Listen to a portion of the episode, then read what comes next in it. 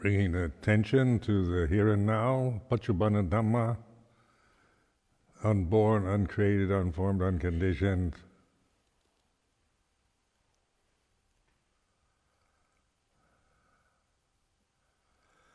And so it's not like an act of will from uh, something, when I use this, like personal willpower, it's like me, Ajahn Sumedho, having to pay attention, or I should, it's about what should or shouldn't be.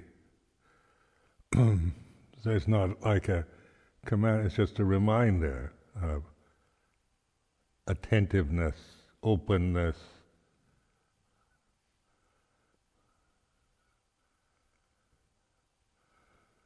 Symbols uh, like Avalokiteshvara, listening to the sounds of the universe, or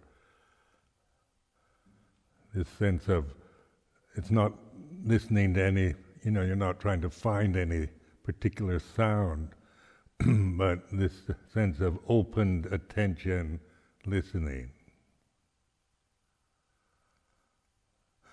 So repeating this every morning is like, uh, you know, to to encourage you, because this is uh, this is intuitive awareness. It's not a not a technique. It's not a meditation technique or anything like that. There's nothing, no way I can tell you how to do it, or do this and then do that. It's not a one, two, three, four step type. It's it's an invitation, a sense of open attentiveness, getting to to to become familiar with it, to trust it, recognize it,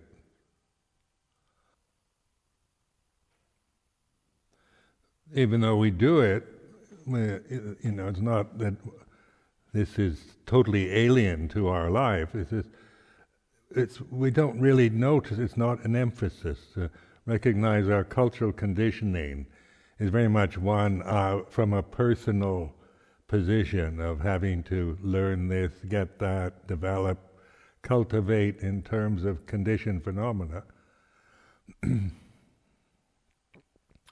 And so, even though we do this, this sati sampajañña, sati panya, it's, it's not it's not given any emphasis in our culture, except you know signs like caution on the road or be aware, or, uh, kind of admonishments of this kind. But then it's usually around, you know, driving a car or doing something where you have to pay attention to what you're doing because of the danger.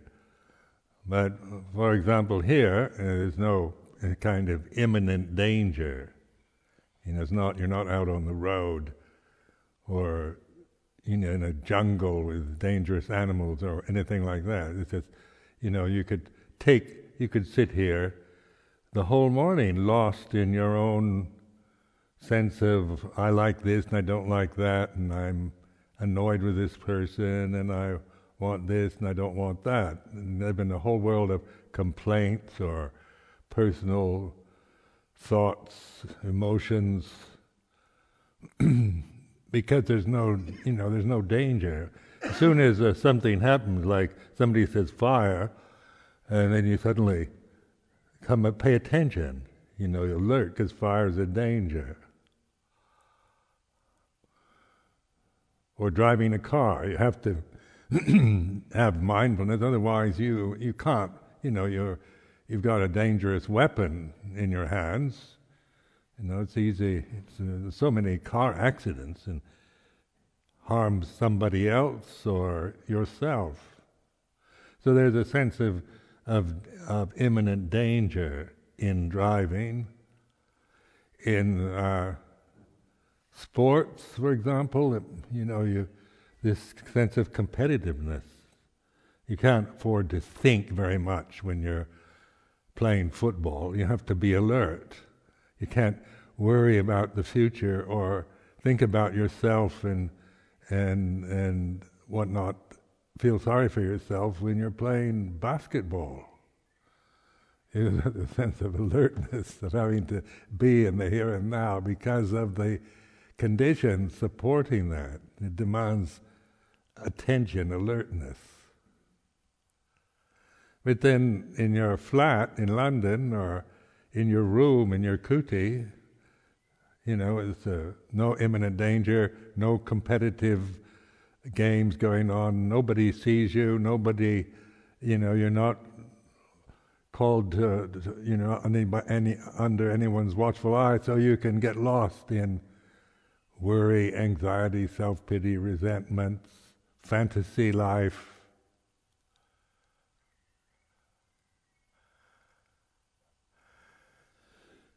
And so, in like a meditation, say this, this situation here is safe as safest place possible, probably. I mean, anything could happen. The sky could fall in. Plane, airplane from Luton could crash down onto the temple any moment. But it's it's not particularly something that that has ever happened or we expect to happen.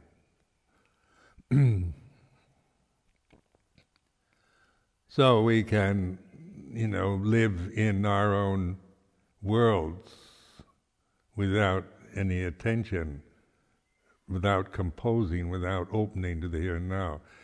Now that's like these morning reflections, this invitation, encouragement to develop, recognize this, this sense of attentiveness that isn't coming from uh, uh, an imperative or a command, or it's not from, you know, because there's danger. It's a kind of encouraging you to r- recognize this. It's a natural state of being in which the the sense of yourself, the your personal, uh, your ego, your sakkaya ditthi sense, and all the other and the the problems of the worlds and the feelings you have are no longer your you know what you're operating from. You're no longer that's no longer where you come from. You're coming from the here and now attention here and now and recognizing it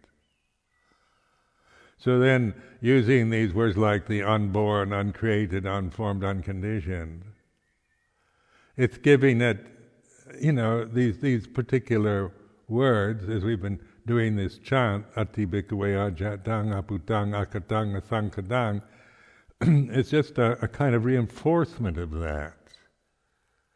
To see it, you know, to recognize it and and appreciate to, to this is this, and cultivate this awareness.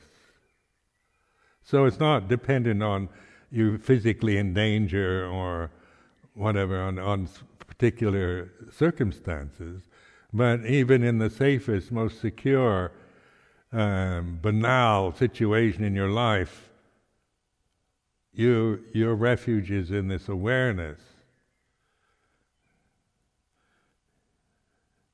You know, whether you're alone in your kuti, you're in the group in London, in uh, to- on top of a mountain, peaceful with friends and and uh, trustworthy monks and nuns, or you're in a place of, of, of dangerous animals, uh, gangsters, criminals, all kinds of other things, dangerous.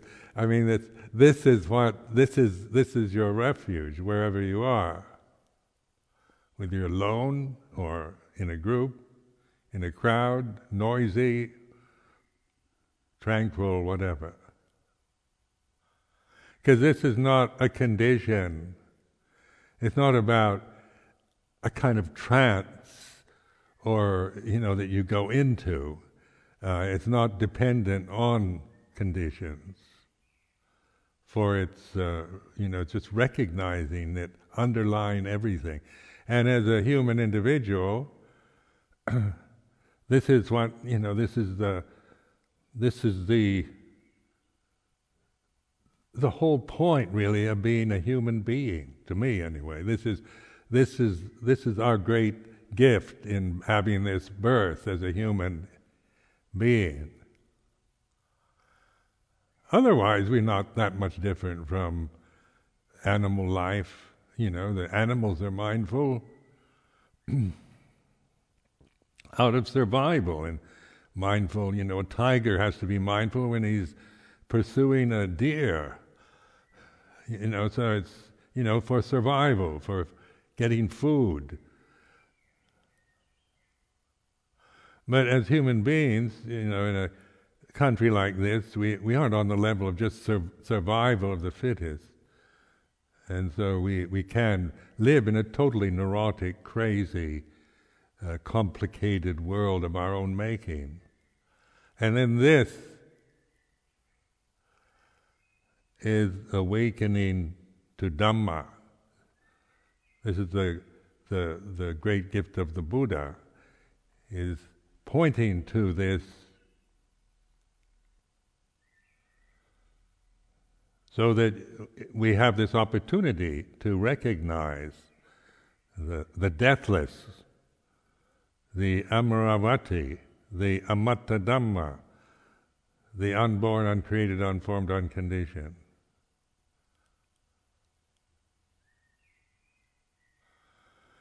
And then, as the chant goes, if there was, was not the unborn, uncreated, unformed, unconditioned, there'd be no escape from the born, the created, the formed, the conditioned. We, we're just, you know, if there's no escape from it, then we are just victims of our karma. We're not the owners of our karma anymore. We're not reflecting on karma. We're just the helpless victims of the karma we have. You know, so we're, we're caught like butterflies in a net or a fly in a spider web. We're stuck into the samsara with no possible way of getting out of it. So this uh, reflection is is uh, you know the escape from the samsara, from the web, from the net is mindfulness here and now, the gate to the deathless. And so most people are stuck in the web, aren't they? You know, it's uh, you, you know, you see in your own life, people around you, in the society. We are kind of victims of our karma as person, as personalities. So that's why it is depressing, you know, if, when you when when that's all that you you know you just have your sense of yourself, your your my feelings, my thoughts, my body, all these are going to disappoint you.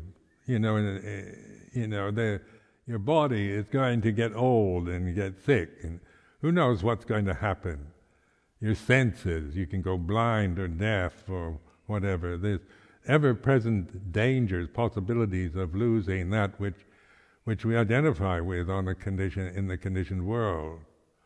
So, and then the society changes, the economy crash, political upheavals, climate change, all the signs and dangers, Armageddon, war, natural disasters, on and on. There's, you know, there's ever-present danger in the samsara.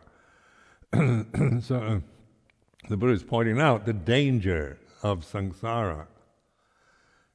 Uh, you know, if we if, it, if we don't see it, and it's not to make us frightened, scared uh, people, but to awaken us, not to to waste our lives with with illusions. You know, just by not awakening, just by being caught up without any attempt to to look and understand or know the real, see the Dhamma. now, the, the biggest obstacle, of course, I keep repeating, is the sakkaya ditthi, the, the, the, the, the conditioned sense of self. And that's such very strong habit. Because that's the way everything seems. You know, the seeming world. the society we live in believes totally in the self as our reality. You know, that's without question. So, you know, this is, uh, you know, it's uh, ingrained in the Paramartha, in our cultural conditioning, social identities, in the way we think. Your whole thinking process is based on that illusion of I am this body, I am this person, my memories. I mean, it's uh, so these first three fetters, Sakkaya Ditthi Silabbata Paramasa Vicikiccha, are the the fetters, you know, things that bind you, that hold you into the net. You're trapped in the net like a butterfly or a or a a fly in a spider web as long as as you never penetrate or see through these first three fetters. You're stuck in, in, the, in that web.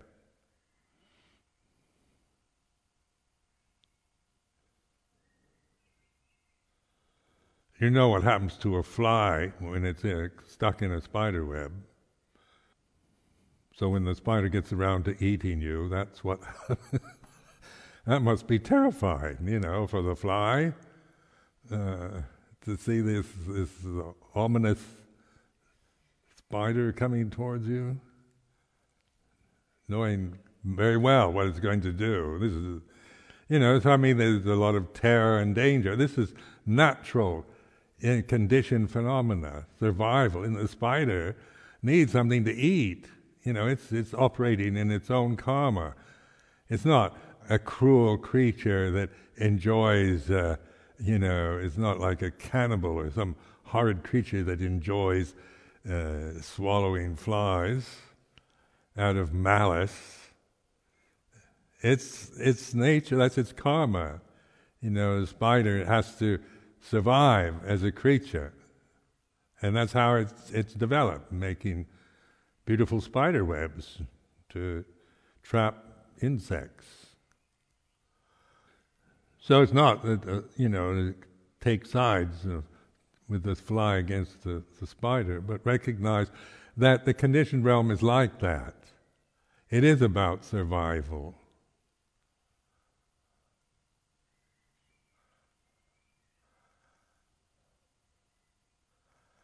Then the way out of that conditioned realm, if there was no, if there was not the unborn uncreated, unformed, unconditioned, there'd, no, there'd be no way out of it.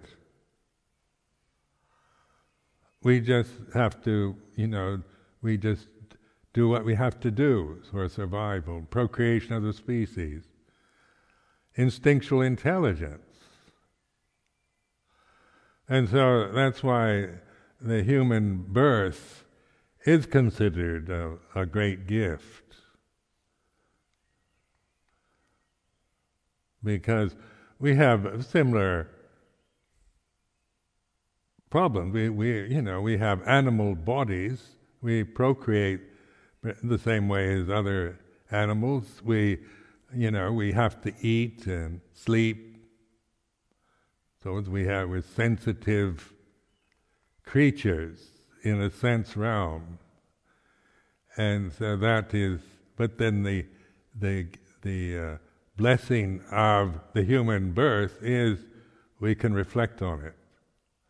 So that's putting it in, in say in Buddhist terminology, Buddha knowing the Dhamma. So that's the reflective paradigm.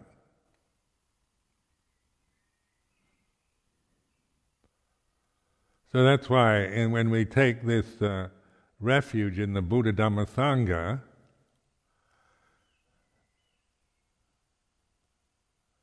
You know, it's not just Theravada ceremony. You know, it's it's not about me taking refuge in in in the Buddha as some kind of tradition, but I've you know I've internalized it. This because of the emphasis in northeast Thailand uh, that the the northeast Thai forest teachers to always use this Buddho mantra. So that made it, you know, because before that, before I came across that, I, I just saw Buddhang Saranam Gacchami and the rest is, that's part of, you, you know, the Theravada uh, tradition. That's ceremony. You know, like the creed in, in Nicene Creed in Catholicism or whatever. You know, just, this is what you learn and you chant Buddhang Saranam Gacchami like that. Then in, uh, in the Thai forest tradition, where they emphasize this, this Buddho,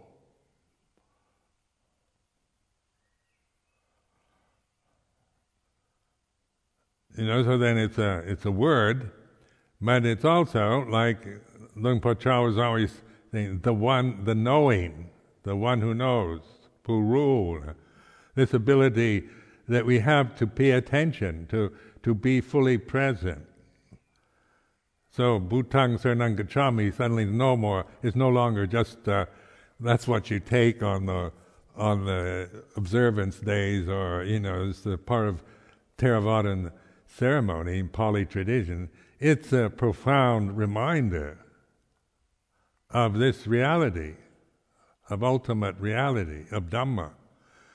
Buddho, and then the Buddha knows Dhamma.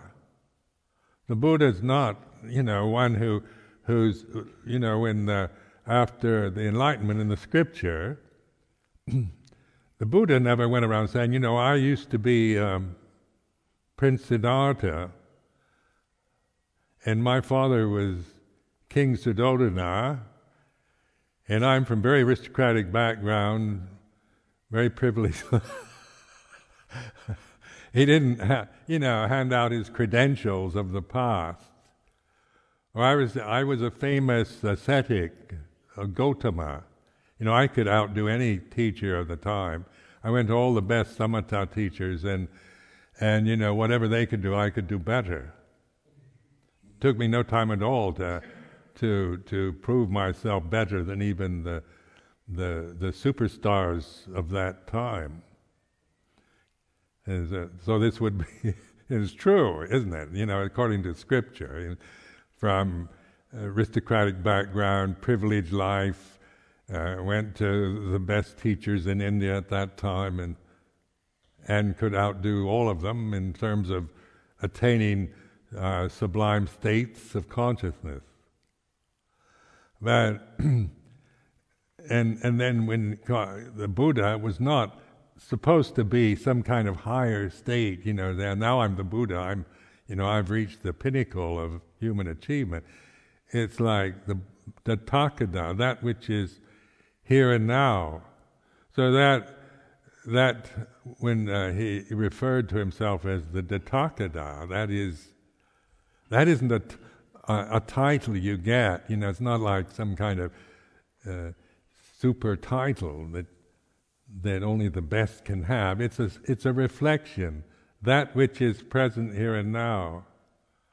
Not, not a person anymore, not Prince Siddhartha, not Gautama the ascetic, not uh, the Buddha. Gautama's gone.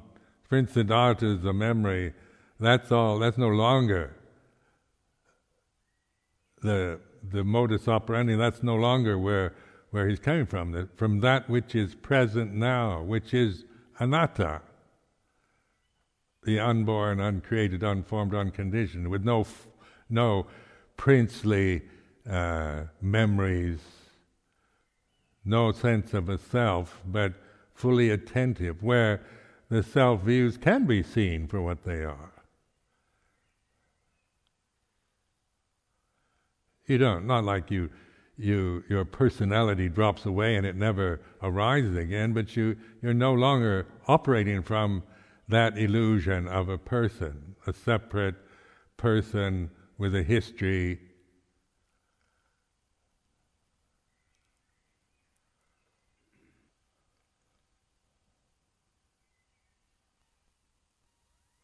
Now, in, the, in this retreat, you know, use this time to reflect on this, to continue its reminding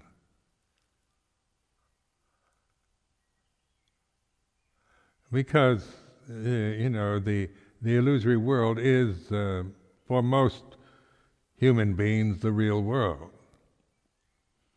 and and that's what we we know. We we know that illusory realm. Even if it's a miserable realm for us, at least it, it's familiar. This is the unknown, you know, this, this unborn, uncreated, unformed, unconditioned. It's, you can't know, know it like a memory, remembering past experiences, then it, it's not that. It's not remembering that you were mindful yesterday. It's about Im- the immediacy of attentiveness here and now.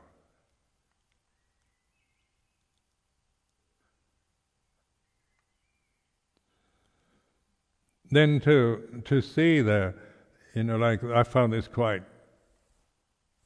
Um, I found it difficult in, say, on a, the personality.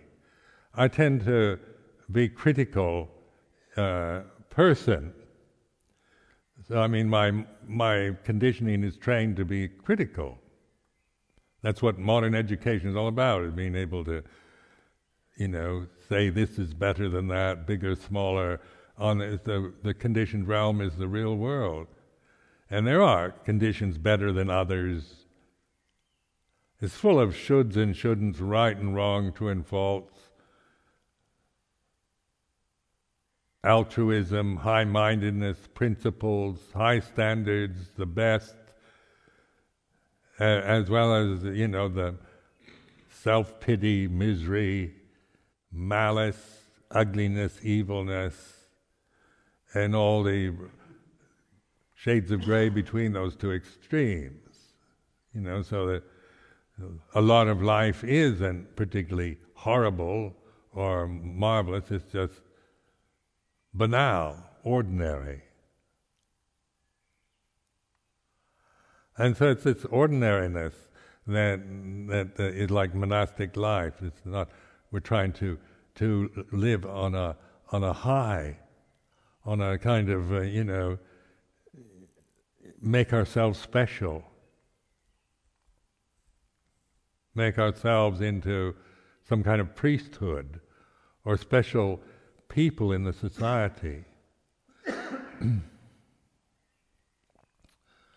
We're not Brahmin priests or, you know, seeing ourselves as, as special individuals. And if we do, you know, if that's our tendency, then this awareness of that. And not to criticize yourself if you if you do feel you're a special case, not to say that you shouldn't feel that way, but to recognize it immediately is a condition. You know, it's a phenomenon that arises. I'm, I'm a very special monk. I'm very special person. If that if that thought arises, then it's seen not as you know in me because I don't personally. That's not. I don't like to see myself in in that context. I'm I'm more modest than that as a person. So it's it's you know modesty is like you know well I'm you know nothing special about me is a kind of modest uh, self view. So if I just have some arrogant con- conception of myself as a person, I would tend to say, I shouldn't think like that. That's not, I, that's arrogance. You shouldn't be arrogant, Sumedho. So there's a, a critical, it, what I'm doing there is the, the sense of I'm very special monk, and then the, then the, then the superego jumps in and says, uh, that is, uh, you know, you're just very conceited is all. You shouldn't be special.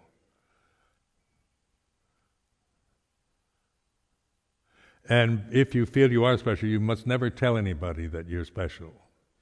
You must always say, I'm just an ordinary guy, just one of you. And that's modesty. But that's still the self view, isn't it? Or I can say, you know, I'm, you know, I'm, worse than you. remember one time before I ordained, and I was in Luang Prabang in Laos, and and uh, this uh, couple, English couple, uh, young with a baby, and they, uh, the man was a doctor working in Luang Prabang, and I met them in a in a kind of a noodle shop, you know, places where you eat noodles in in Luang Prabang, and they asked me to sit down with them, and they're very nice, kind of young couple, and I told them that I was planning to ordain as a Buddhist monk, and then, and the woman, you know, she she handed her baby to her husband, and she got up, you know, stood over me, and started giving me one of these the Christian testimonials. So she went, went on about how evil she was, and, and it's only through Jesus Christ that she could be saved. And I was sitting there listening to this, and I, I thought, she's really getting off on, on telling me how evil she is. She doesn't look like she could ever have done anything that bad. well, she was telling me, you know, she's not worthy of God's love or Jesus' love, and she was getting high as a kite, you know, floating up in, in the sky about how bad she is and how Jesus loves her anyway. And she's trying to convince me not to become a Buddhist monk, which obviously uh, it had its opposite effect. It even convinced me more. I mean, that, you know, I'm the worst person in the world can be another kind of conceit.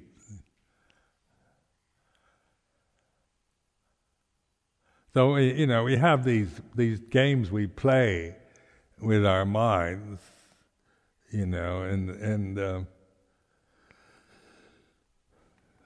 and that is, you know, we all have our own games, but but it's uh, not to make that into something we shouldn't have, but to recognize it as Dhamma, as a condition that arises and ceases, as a sankhara we're seeing it in terms from Buddho Dhammo rather than from, from me, this person uh, whose ideals about have ideals about modesty and propriety and not boasting and and uh, you know have very you know good standards and principles as a person. But it's uh, so when you know because I find arrogant when somebody you know, comes up and tells me how wonderful they are, it's, it, it, you know, I find, uh, you know, something I find averse. like arrogance and obvious arrogance and conceit is something I'm critical of in others and in myself as a person. See, so this emphasis on this awareness of that rather than, you know, don't be afraid afraid or, you know, don't get into thinking that if you have such arrogant concepts of yourself, it's just what it is. You know, this learning to trust this awareness of conditioned phenomena, not from some kind of cultural uh, uh, value system that you have acquired, but from seeing that it is what it is. You know, if I think I'm the greatest gift to humanity, it is a condition, isn't it? It is what it is. Or if I think I'm just an ordinary bloke, or I'm the most horrible man in the whole world, whatever way, you know, whatever moment you conceive yourself as being, it is what it is. And so this is not, when you say, I shouldn't feel like that, or this is bad, or this is, even calling it arrogant, is making it more than what it is. Because the word arrogance is pejorative word in English, isn't it? Nobody, nobody, you know, says I'm I'm arrogant as you boast. You know, you go around saying, you know, I'm the most arrogant person in the world.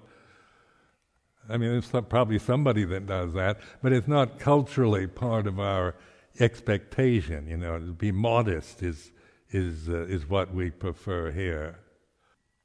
or even self demeaning is a kind of modesty. But whether it's, it's, it's you know, it's uh, extreme arrogance or self disparagement or whatever range it is, it's a condition.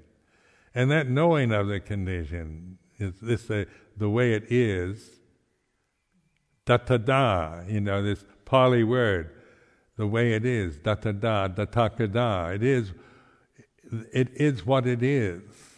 You know, whatever ever thought, memory, emotion that you're experiencing. There's a knowing of it.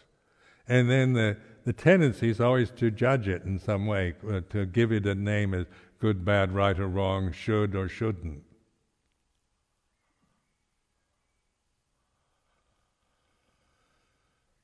So, how many of you have, uh, you know, self critical, you know, see yourselves uh, and think that that's probably a very good thing to be self critical?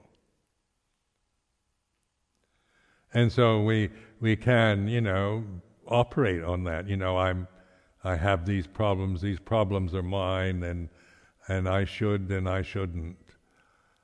But uh, with mindfulness, sati sampajañña, satipanya, it's not about discerning, you know, criticizing, saying this is good or bad. It is what it is. The suchness. And so it is what it is is a, you know, is a kind of truism in a way. It can be kind of just a obvious truth that is not worth even saying, but is not meant to to to be anything you grasp. It's a way of reminding yourself, it, because that's what it is. Everything at this moment is the way it is. It's a truism, isn't it? How could it be otherwise at this moment, whatever you're feeling, you know, physically, emotionally, mentally, it's, it is this, you know, whether it's pleasant, painful, neutral, good, bad, right, or wrong, it is what it is. And so this is this uh, sense of, of the knowing of the conditioned realm is not a rejection. Annihilation is not the, the getting rid of and, and annihilating the, the world or the conditioned phenomena, but no longer blindly, ignorantly identifying, attaching, clinging to it.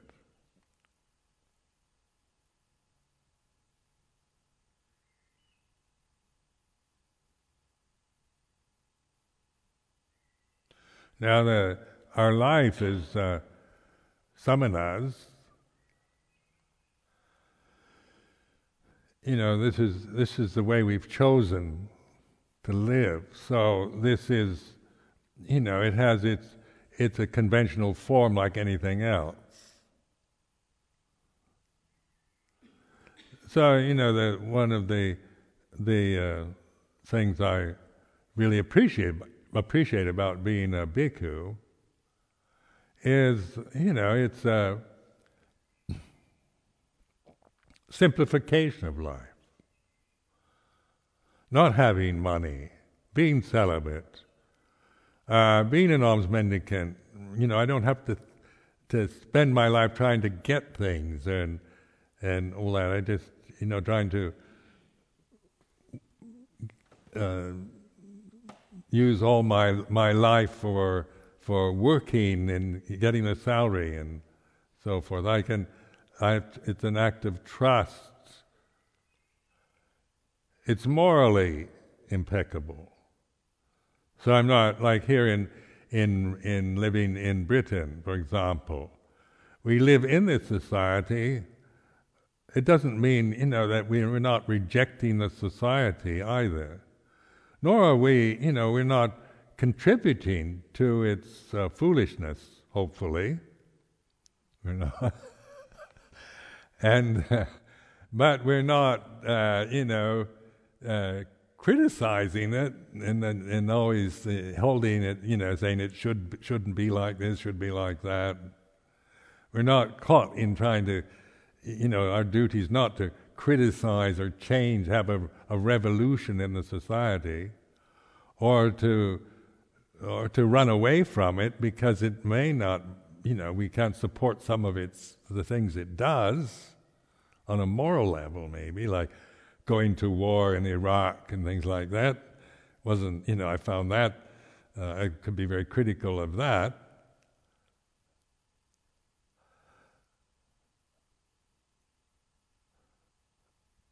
But uh, you know, I wasn't, you know, I wasn't, uh, I wasn't making that the kind of uh, reason for my existence, because living here in this society you have the four requisites abundance of food, good shelter, robes, and medicine.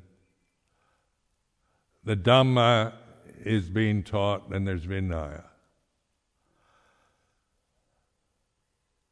And, and it's a, a tolerant society, so that we don't have any great problems about being Buddhists in this country. They don't persecute us or treat us badly, or, you know, we aren't living on the edge of being persecuted by the Church of England or anything like that. So uh, even Church of England is a tolerant form of Christianity. So there's a, you know, at, at this time there is an openness to trying to accommodate other religions. So, you know, it's a good place to live as a Buddhist samana.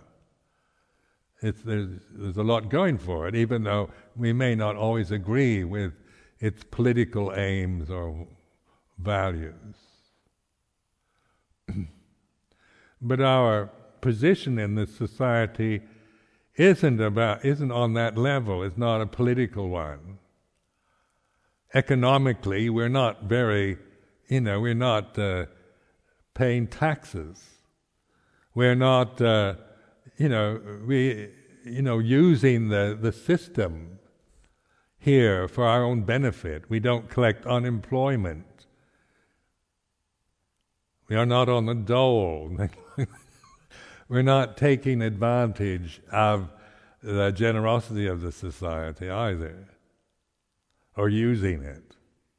So you see, this is quite a impeccable way to live uh, as a human individual, you've got to live somewhere on this planet. So, you know, and then the Buddha obviously established the monastic sangha so that you, you could get out of the traps of the social conditions, the economic, the political problems of any particular society.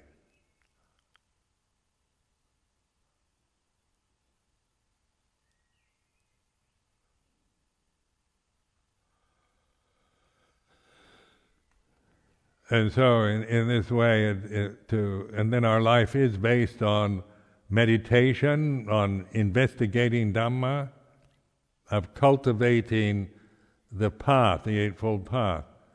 So, see this, you know, like this winter's retreat, the, these past three months, and uh, uh, as well as the the other uh, nine months of the year, and then the uh, this formal retreat, but, but uh, the whole emphasis is on awareness, using these conditions, this monastery,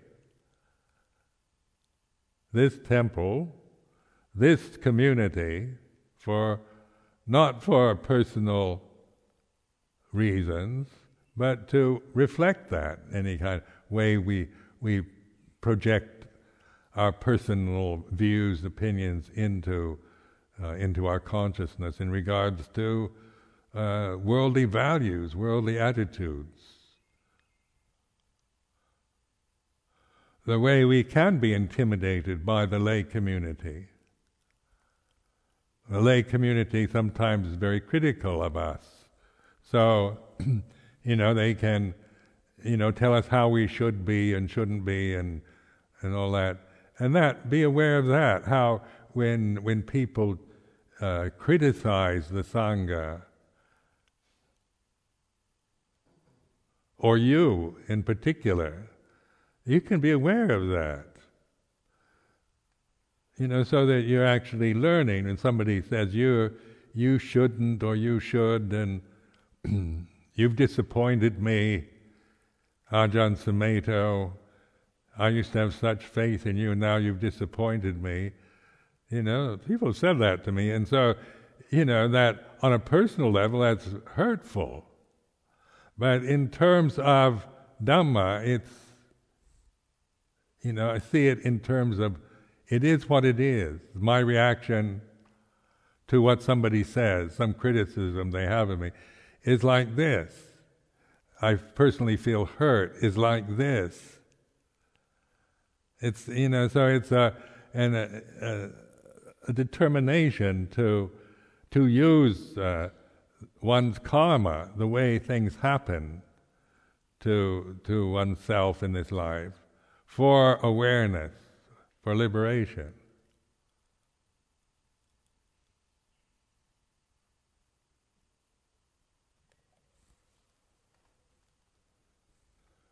Use everything that happens to you for liberation.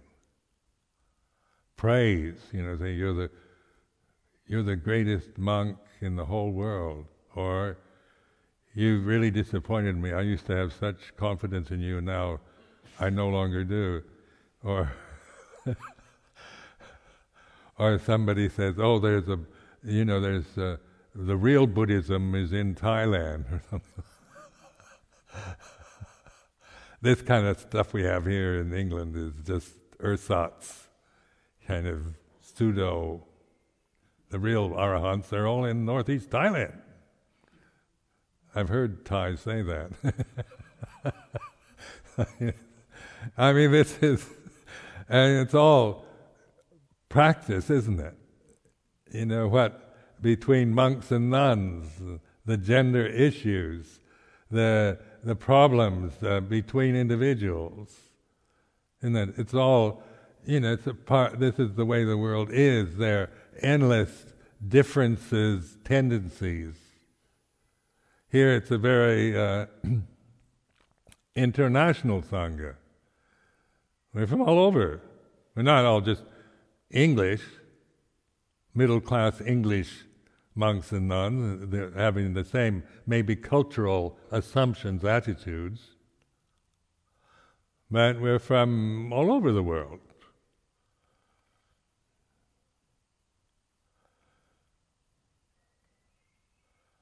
From Asia, from Europe, America, and Australia, places like, you know, that we come together because our the thing that that holds us is Buddha Dhamma Sangha, not uh, you know that's that's the that's what you you know I hope most of you you come for is it's for liberation. Liberation from delusion.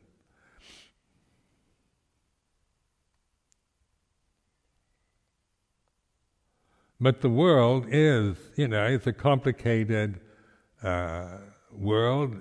It's you know the problems of the of the society uh, in Europe these days. You know, with the economy crashing, the European Union, all the different European countries now having to cooperate with each other in a way they've never had to do before. Uh, all the different immigrants from Asia and Africa so many, you know, it's not globalization, the influence of the United States. It's so complicated on a condition level, isn't it? It's just, it's no longer just, you know, nice little England uh, safely, you know, across the channel from France. And some people resented building that tunnel, the Euro tunnel, because it connected Britain to the European mainland. And that you don't want. we want to keep, keep that distance. the English Channel so that keep the keep the Europeans away, is a, you know an old kind of mindset, a very narrow uh, ethnic uh, prejudices. It's not dumb. I mean it's certainly you know keep keep the aliens out, keep the foreigners away. Protectionist attitudes and whatnot are, you know, very much part of being human tribal mind, isn't it? And that, say a tribe is, you know, where the next tribe, which may be the same race, even the same language, but it's the, you know, that's the tribe is your enemy. The, we have a mentality like that of just tribalism where we can see, you know, the, the next uh, county as the enemy. Bedford.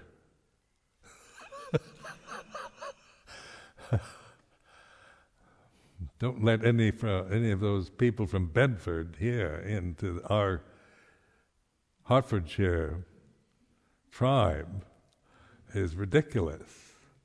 But yet, you know, we can all understand how the mindset can work like that. Racism and and all this is is not something beyond our comprehension. But it is not Dhamma, is it? And it's not, it's, it's you know, it tends to create fear, resentment, all kinds of, of bad karma are, is made through these kind of rigidity of clinging to particular uh, ethnic attitudes or religious prejudices, race prejudices, and so forth that we we all have in, in, to some degree.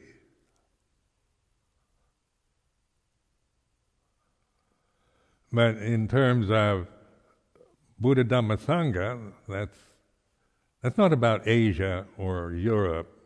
It's not even about you know. It's not a divisive religious thing like you know like uh, we are critical. You know we we think all other religions are somehow inferior or not the real thing. We don't have to have opinions about other religions. It's not up to me to, to, to uh, evaluate the validity of other religions, thank goodness. Even though I do have an arrogant streak where I sometimes have done that. I, you know, I, personally, I prefer Buddhism to Christianity. Otherwise, I'd be a Christian. But that's not Dhamma, is it? That's not the Dhamma my preference for Buddhism. It is what it is, though, it's a condition.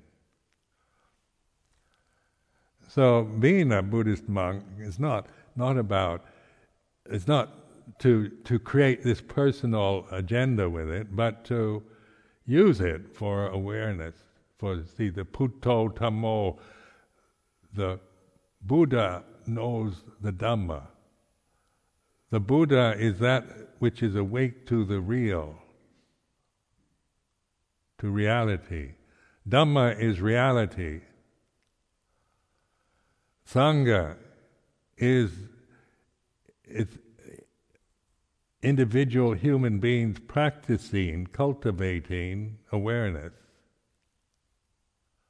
Supatipanno, Ujupatipanno, Ñaya Patipanno, Samici Patipanno. So when I'm not practicing with awareness, and I'm not, my refuge isn't in Sangha anymore. I'm just Ajahn Sumedho with my own personal views about Buddhism. But Supatipanno isn't about being Theravada or anything like that. It's about, it's a, it's a convention, but it's for reflection, not for identity. Not, a, I'm Supatipanno as a kind of personal uh, identity. But taking refuge in the Sangha, Sanghang Saranang Gacchami, is that intention, that movement to be mindful, to be this knowing Buddho, Dhammo, Sangho. So these three jewels, they're called, or refuges, they're expedient means like anything else. They're conditions, but they're, they're, they're reminders. They're not positions we take. They're not personal qualities that we can describe ourselves with. So it's like you know, like an icon, uh, in that it's it's to remind you, Buddha Dhamma Sangha, Buddho Dhammo Sangho, the unborn, uncreated, unformed, unconditioned.